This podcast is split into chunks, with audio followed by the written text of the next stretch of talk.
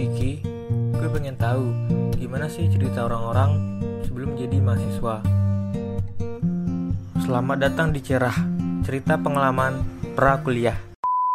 Kali ini gue udah bareng seorang mahasiswi, mungkin langsung kita tanya aja. Halo, Assalamualaikum. Waalaikumsalam warahmatullahi wabarakatuh. Gimana nih kabarnya? Alhamdulillah baik, kabarnya baik. Alhamdulillah. Mungkin kita langsung kenalan aja ya. Kalau boleh tahu, namanya siapa sih kak? Terus jurusannya sama univnya apa sih kak? Oke, jadi nama aku Nurul Aziza dari jurusan Ilmu Komunikasi Universitas Indonesia tahun 2020. Kalau boleh tahu, kamu itu kepengen masuk UI itu sejak kapan? Sebenarnya kalau mau masuk UI itu dari SMP sih, kelas 8 gak salah. Dan itu tuh kayak apa ya? Ya alasannya sih ya kayak keren aja gitu dan gak salah pas aku kelas 8 itu UI juga termasuk peringkat teratas, tiga teratas univ terbaik gitu kan. Jadi ya ya aku udah ngincer UI nanti kalau kuliah gitu. Wah, udah lama juga ya pengen masuk UI. Nah, pas waktu kamu SMP itu sampai SMA, kamu belajarnya gimana sih? Apakah meningkat atau justru kamu kayak belajarnya santai-santai aja? Ya walaupun mau masuk UI dari kelas 8 tapi saat itu kelas 8 kelas 9 tuh masih biasa aja belajarnya dan baru mikir baru belajar ya baru ambis itu pas kelas 12 gitu ya kayak kebanyakan orang sih Berarti kamu mulai serius belajar buat dapetin UI itu ketika kelas 12 ya? Nah waktu itu kamu belajarnya lewat apa aja sih? Maksudnya kamu les nggak atau gimana? Waktu kelas 12 itu cuma ikut bimbel online doang sama ikut tryout yang diadain di sekolah-sekolah gitu ya kayak di SMA 1 pokoknya sekolah lain deh gitu Waktu kamu pakai bimbel online itu kamu belajarnya berapa jam sih? Maksudnya kayak ada patokan nggak? Misal sehari kamu pengen belajar 5 jam atau justru kamu belajarnya sesuai mood kamu?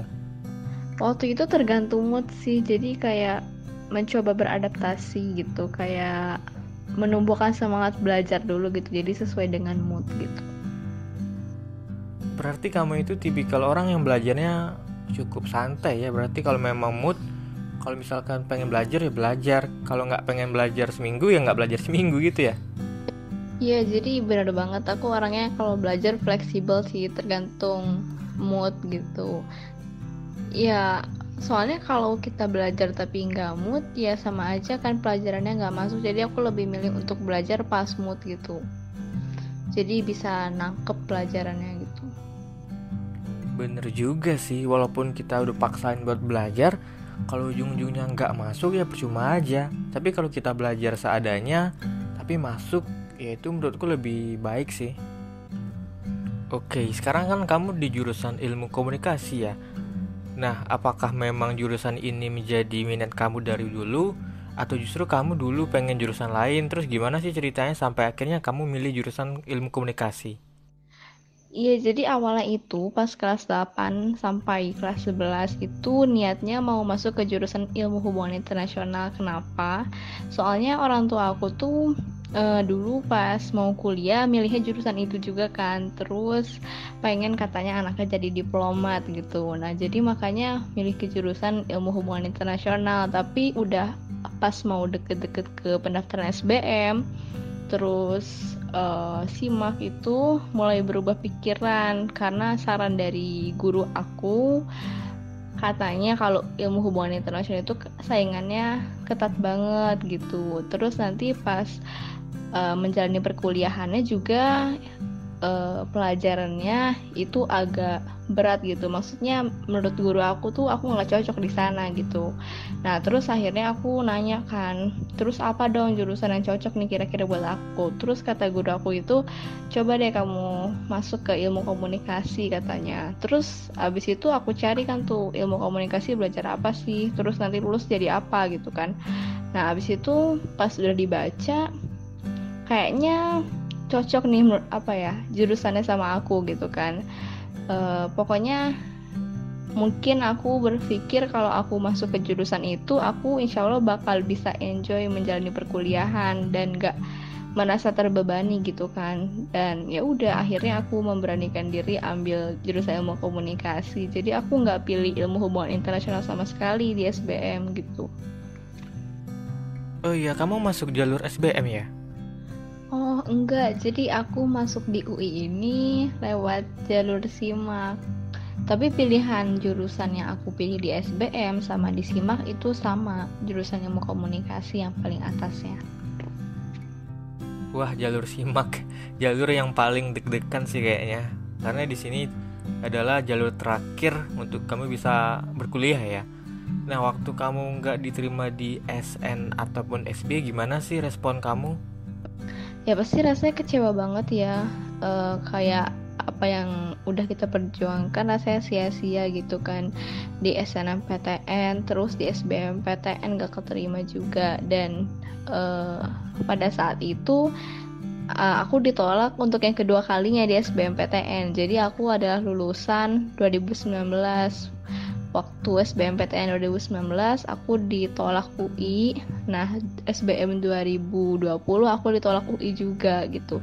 Nah pas uh, buka pengumuman simak itu juga antara pasrah dan masih penuh harapan juga sih. Jadi maksudnya waktu membuka simak itu aku udah bilang ke diri aku kalau misalnya kamu nggak keterima lagi ya bisa dibilang simak itu emang jalur terakhir aku untuk bisa kuliah kan uh, ya udah nggak apa-apa gitu. Uh, kita coba lagi tahun depan masih ada satu kesempatan lagi. Kita coba lagi yuk lebih keras lagi usahanya gitu. Aku udah bilang ke diri aku sih kayak hmm, karena memang pengennya UI gitu ya. Jadi kayak UI itu harga mati ya udah. Jadi aku kayak rela gitu untuk uh, menunda kuliah satu tahun lagi terus belajar lagi untuk yang terakhir kalinya ikut SBMPTN lagi gitu kan uh, ya udah tapi alhamdulillah Allah berkehendak lain uh, aku lolos di tahun 2020 di UI gitu. Jadi aku nggak harus belajar lagi untuk tahun depan. Waduh waduh jadi sedih. Tapi aku setuju sih walaupun kita nggak diterima ya kita jangan sedih sih pasti ya. Cuman kita jangan ya berlarut-larut dengan kesedihan itu. Kita masih ada kesempatan ke depannya gitu nggak diterima di SN kita masih ada SBM kalau nggak diterima SBM masih ada mandiri kok. Dan kalaupun nggak diterima mandiri kita masih ada tahun depan buat nyoba gitu. Contohnya kayak si Nurul. Dia nggak diterima tahun 2019 nggak diterima SN SBM bahkan mandiri. Dia nggak apa-apa gitu. Dia nyoba lagi tahun depan gitu. Sampai akhirnya dia diterima gitu. Iya bener banget. Jadi aku percaya sih kalau Allah itu akan memberikan sesuatu yang indah itu di saat yang tepat bukan di saat yang cepat. Jadi makanya aku walaupun ditolak di tahun 2019 aku tetap berusaha karena aku masih punya harapan di tahun 2020 bener bener bener. Nggak usah sedih lah ya. Hidup akan terus berjalan kok.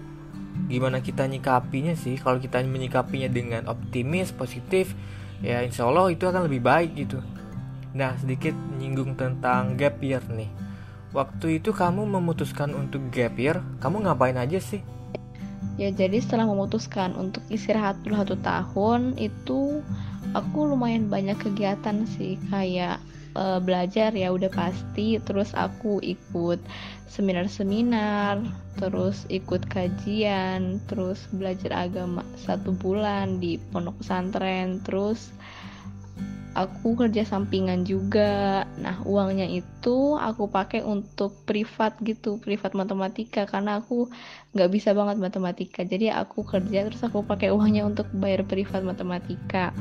Terus udah gitu uh, aku ikut bimbel yang offline yang beasiswa karantina belajar UTBK terus aku juga ikut bimbel yang online juga. Jadi bisa dibilang di tahun 2020 awal yang mau daftar ke SBMPTN itu aku udah bener-bener ambis banget. Jadi kayak aku ikut bimbel itu yang online-nya ada dua terus yang offline-nya juga ada dua jadi totalnya empat gitu ya jadi terus aku juga ikut um, kursus bisnis gitulah selama empat bulan. Jadi bisa dibilang lumayan padat sih jadwal aku. Wah kamu produktif juga ya? Kamu banyak ikut kegiatan-kegiatan yang bermanfaat gitu buat mengisi waktu kamu. Tapi kamu setuju gak sih kalau menjadi gap year itu sulit? Ya memang menjadi gap year itu nggak mudah gitu. Pasti akan banyak omongan atau pandangan miring mengenai kita kan. Ya istilahnya bisa dibilang kayak pengangguran gitu kan. Nggak kuliah nggak kerja gitu.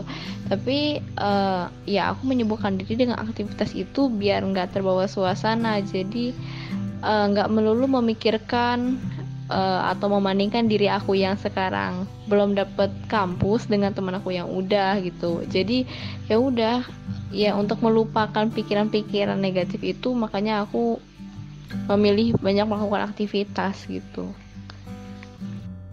Nah bener. Kalau aku sih mikirnya justru kalau gap year ini enak tau.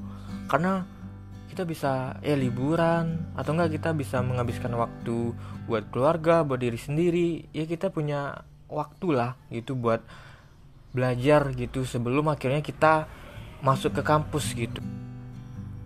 Nah mungkin pertanyaan terakhir aku mau nanya kamu ada pesan-pesan yang ingin disampaikan gak sih buat teman-teman ataupun adik-adik yang sekarang lagi berjuang buat dapetin kampus? Pesan aku uh, buat adik-adik ataupun teman-teman yang akan berjuang di UTBK yaitu tetap semangat belajar, jangan mudah menyerah, terus jangan pernah mengandalkan kemampuan diri sendiri karena sebenarnya yang membuat kita berhasil atau enggak itu adalah takdir dari Allah, dari Tuhan gitu. Jadi eh, jangan pernah percaya diri yang terlalu berlebihan terhadap kemampuan diri sendiri dan yakin bahwa akan diterima di di perguruan tinggi yang kita impikan dengan usaha yang telah kita lakukan gitu. Tapi kita harus uh, meyakinkan bahwa uh, semua itu adalah kehendak Tuhan kehendak Allah. Jadi ketika nanti diterima bukan di perguruan tinggi impian kita akan lebih mudah untuk menerimanya dan jika memang ingin mendapatkan perguruan tinggi impian uh, saran aku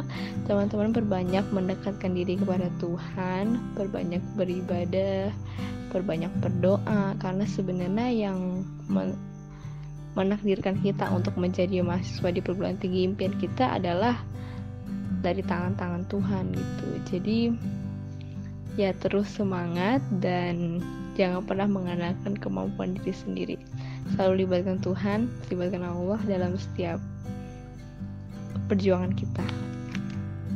Masya Allah. Makasih nih Nurul. Udah mau buat nyampain pesan-pesannya. Makasih juga udah mau hadir nih buat ngobrol-ngobrol bareng aku.